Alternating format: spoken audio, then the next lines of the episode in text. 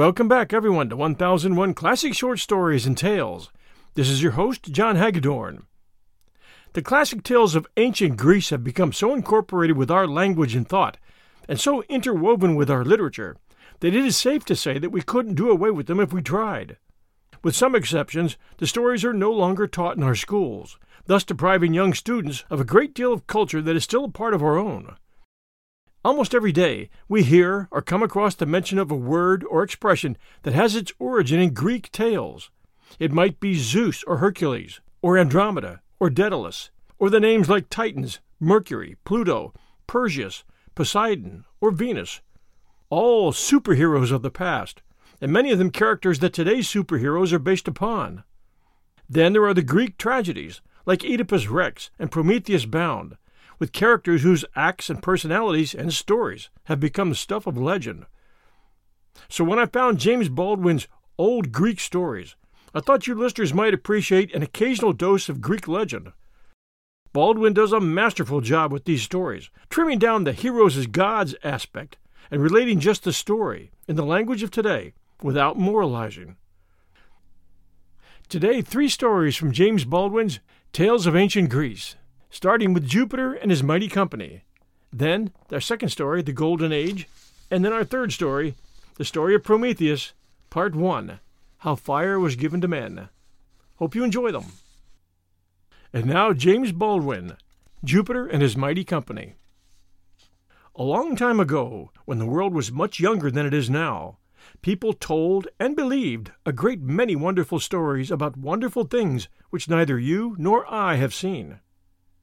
They often talked about a certain mighty being called Jupiter, or Zeus, who was king of the sky and the earth, and they said that he sat most of the time amid the clouds on the top of a very high mountain, where he could look down and see everything that was going on in the earth beneath. He liked to ride on the storm clouds and hurl burning thunderbolts right and left among the trees and rocks, and he was so very, very mighty that when he nodded, the earth quaked, the mountains trembled and smoked, the sky grew black, and the sun hid his face. Jupiter had two brothers, both of them terrible fellows, but not nearly so great as himself. The name of one of them was Neptune, or Poseidon, and he was king of the sea. He had a glittering golden palace far down in the deep sea caves where the fishes live and the red coral grows. And whenever he was angry, the waves would rise mountain high, and the storm winds would howl fearfully, and the sea would try to break over the land, and men called him Shaker of the Earth.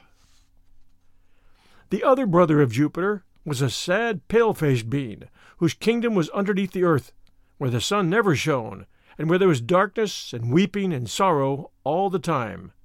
His name was Pluto, or Adonis, or Aidoneus, and his country was called the Lower World, or the Land of Shadows, or Hades. Men said that whenever anyone died, Pluto would send his messenger, or shadow leader, to carry that one down to his cheerless kingdom, and for that reason they never spoke well of him, but thought of him only as the enemy of life. A great number of other mighty beings lived with Jupiter amid the clouds on the mountain top, so many that I can name a very few only. There was Venus, the queen of love and beauty, who was fairer by far than any woman that you or I have ever seen. There was Athena, or Minerva, the queen of the air, who gave people wisdom and taught them how to do very many useful things. There was Juno, the queen of earth and sky, who sat at the right hand of Jupiter and gave him all kinds of advice. There was Mars, the great warrior, whose delight was in the din of battle. There was Mercury, the swift messenger, who had wings on his cap and shoes. There was Vulcan, a skilful blacksmith, who had his forge in a burning mountain and wrought many wonderful things of iron and copper and gold. And besides these, there are many others about whom you will learn by and by, and about whom men told strange and beautiful stories. They lived in glittering, golden mansions, high up among the clouds, so high indeed that the eyes of men could never see them. But they could look down and see what men were doing, and oftentimes they were said to leave their lofty homes and wander unknown across the land or over the sea. And of all these mighty folk, Jupiter was by far the mightiest. We'll return with our second story right after these sponsor messages. And now, The Golden Age by James Baldwin. from his old Greek stories. Jupiter and his mighty folk had not always dwelt amid the clouds on the mountain top. In times long past, a wonderful family called Titans had lived there and had ruled over all the world. There were twelve of them, six brothers and six sisters, and they said that their father was the sky and their mother the earth. They had the form and looks of men and women, but they were much larger and far more beautiful. The name of the youngest of these Titans was Saturn, and yet he was so very old that men often called him Father Time. He was the king of the Titans, and so, of course, was the king of all earth besides. Men were never so happy as they were during Saturn's reign. It was the true golden age then. The springtime lasted all the year. The woods and meadows were always full of blossoms, and the music of singing birds was heard every day and every hour. It was summer and autumn, too, at the same time. Apples and figs and oranges always hung ripe from the trees, and there were purple grapes on the vines, and melons and berries of every kind, which the people had to but pick and eat. Of course, nobody had to do any kind of work in that happy time. There was no such thing as sickness or sorrow or old age. Men and women lived for hundreds and hundreds of years and never became gray or wrinkled or lame, but were always handsome and young. They had no need of houses, for there were no cold days, nor storms, nor anything to make them afraid. Nobody was poor, for everybody had the same precious things the sunlight, the pure air, the wholesome water of the springs, the grass for a carpet, the blue sky for a roof, the fruits and flowers of the woods and meadows. So, of course, no one was richer than another, and there was no money, nor any locks or bolts, for everybody was everybody's friend, and no man wanted to get more of anything than his neighbors had. When these happy people had lived long enough, they fell asleep, and their bodies were seen no more.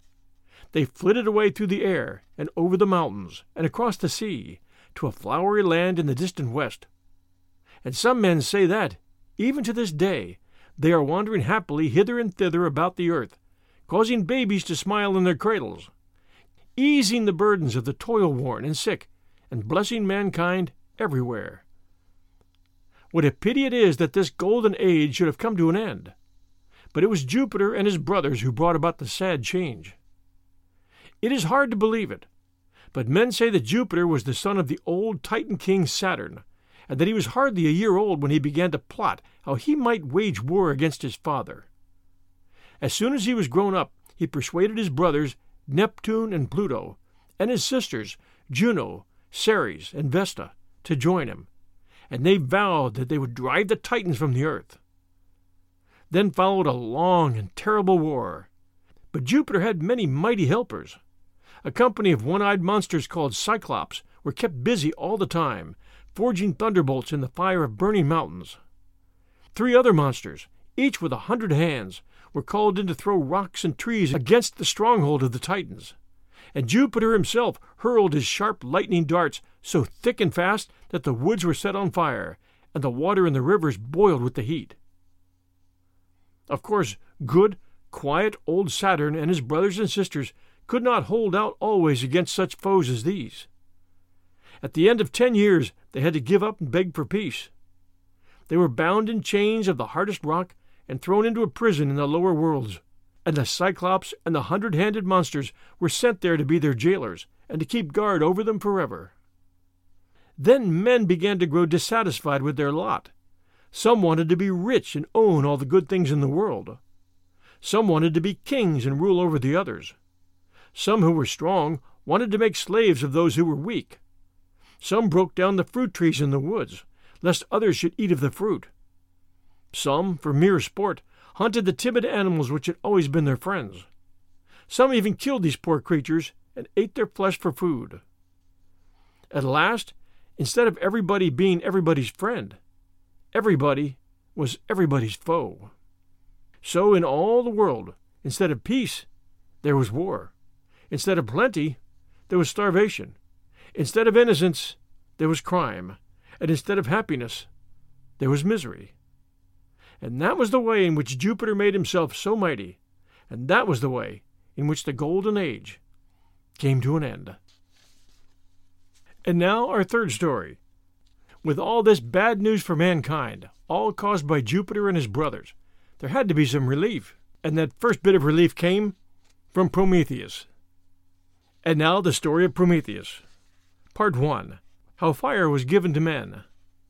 In those old, old times, there lived two brothers who were not like the other men, nor yet like those mighty ones who lived upon the mountain top. They were the sons of one of those Titans who had fought against Jupiter and had been sent in chains to the strong prison house of the lower world. The name of the elder of these brothers was Prometheus, also called Forethought, for he was always thinking of the future and making things ready for what might happen tomorrow, or next week, or next year, or maybe in a hundred years to come. The younger was called Epimetheus, or Afterthought, for he was always so busy thinking of yesterday, or last year, or a hundred years ago, that he had no care at all for what might come to pass after a while. For some cause, Jupiter had not sent these brothers to prison with the rest of the Titans. Prometheus did not care to live amid the clouds on the mountain top. He was too busy for that. While the mighty folk were spending their time in idleness, drinking nectar and eating ambrosia, he was intent upon plans for making the world wiser and better than it had ever been before. He went out amongst men to live with them and help them, for his heart was filled with sadness when he found that they were no longer happy as they had been during the golden days when Saturn was king. Ah, how very poor and wretched they were now! He found them living in caves and in holes of the earth, shivering with the cold because there was no fire, dying of starvation, hunted by wild beasts and by one another, the most miserable of all living creatures. If they only had a fire, said Prometheus to himself, they could at least warm themselves and cook their food, and after a while they could learn to make tools and build themselves houses. Without fire, they're worse off than the beasts. Then he went boldly to Jupiter and begged him to give fire to men, so that they might have a little comfort through the long, dreary months of winter. Not a spark will I give, said Jupiter. No, indeed. Why, if men had fire, they might become strong and wise like ourselves, and after a while they would drive us out of our kingdom. Let them shiver with cold. Let them live like the beasts. It is best for them to be poor and ignorant, so that we mighty ones may thrive and be happy. Prometheus made no answer, but he had set his heart on helping mankind, and he did not give up. He turned away and left Jupiter and his mighty company forever. As he was walking by the shore of the sea, he found a reed, or, as some say, a tall stalk of fennel, growing. And when he had broken it off, he saw that its hollow center was filled with a dry, soft pith which would burn slowly and keep on fire for a long time. He took the long stalk in his hands and started with it towards the dwelling of the sun in the far east. Mankind shall have fire in spite of the tyrant who sits on the mountain top, he said. He reached the place of the sun in the early morning just as the glowing, golden orb was rising from the earth and beginning its daily journey through the sky. He touched the end of the long reed to the flames, and the dry pith caught on fire and burned slowly. Then he turned and hastened back to his own land, carrying with him the precious spark hidden in the hollow center of the plant.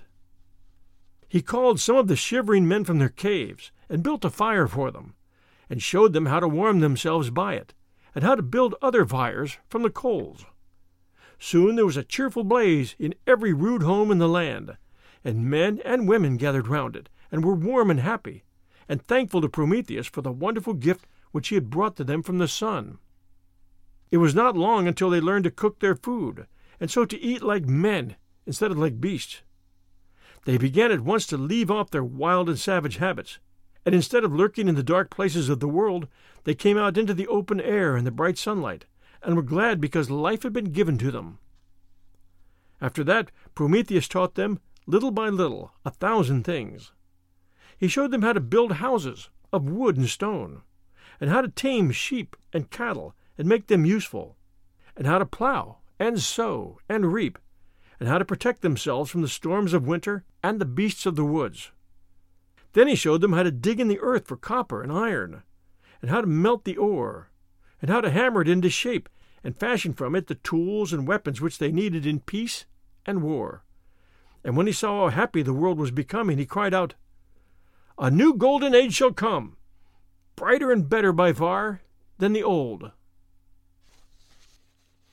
Thanks for joining us at 1001 Classic Short Stories and Tales. We'll be back with more of James Baldwin's old Greek stories in the weeks to come. Keep an eye out for this ongoing series. We love and appreciate reviews. So please send us a written review at Apple Podcast app or Stitcher, or just drop us a note at 1001storiespodcast at gmail.com. And here are a few recent reviews for 1001 Classic Short Stories right now. The first one, great entertainment, five stars. John and his stories accompany me on my morning power walk. Getting lost in the story propels me on in order to hear it all before I hit home. Thanks for the smiles and chuckles and the thought provoking along the miles. James and Penelope's Person, Apple Podcast. And this one, The End of the Story. And that refers to a recent Jack London episode. Five stars. Fantastic. Wonderful job of reading it. Wow. That one from Market Pop, Apple Podcast, US. And this one, fantastic content. Five stars. Love to hear the familiar and the new short stories. Reading and presentation, even music, are fabulous. That one from Natalia 14, Apple Podcast, US. And this one, entertaining and educational. Five stars. This is a fantastic podcast. I spent a couple of months binge listening to every single podcast, and I encourage you to do the same. This turns all of your otherwise unproductive time into a joy of entertainment and education from classic stories by excellent authors. Down from JJS Togger 2, Apple Podcast US. And this one, Hooked Listener, 5 stars. John does an excellent job with this podcast. His skills run deep, from quality story selection to fantastic presentation. What a pleasure it is to have him along for my car trips and for me to tag along in his weekly adventures. A great travel companion. Down from Stan the Sinner, Apple Podcast, US. And this one's perfect for hikers, five stars.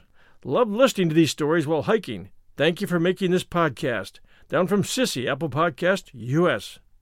And this one, wish I'd found these sooner. Wonderfully read. Five stars. Wonderfully read, interesting stories. As a homeschooling mother, my children and I read about many of these authors and some of their works. How happy I am to have found more of them, and as a bonus, having them read to me. Thank you, John. Down from Anna Jean Michael, Apple Podcast, US. And this one, random, five stars. Discovered your podcast two years back. Still listening, enjoying, and looking forward to your company. From Kalai Sabe, Apple Podcast, India. Thank you all so very much for taking the time to write and send these reviews. They are greatly appreciated, and they help new listeners find us. And if you're looking for more great stories, I can recommend a few more literature and history podcasts, starting with 1001 Heroes, Legends, Histories, and Mysteries. And all you have to do to find that app is search for 1001 Heroes. Then there's 1001 Ghost Stories and Tales of the Macabre, where you'll find Lovecraft and a lot of other scary, scary authors. Then there's 1001 Stories for the Road, where we do our adventure and mystery books. Right now, The Secret Adversary by Agatha Christie is playing at 1001 Stories for the Road. Give these podcasts a try, and I know you'll enjoy them. Until next Sunday night at 6 p.m. Eastern Time, everyone, stay safe, and we'll be back soon.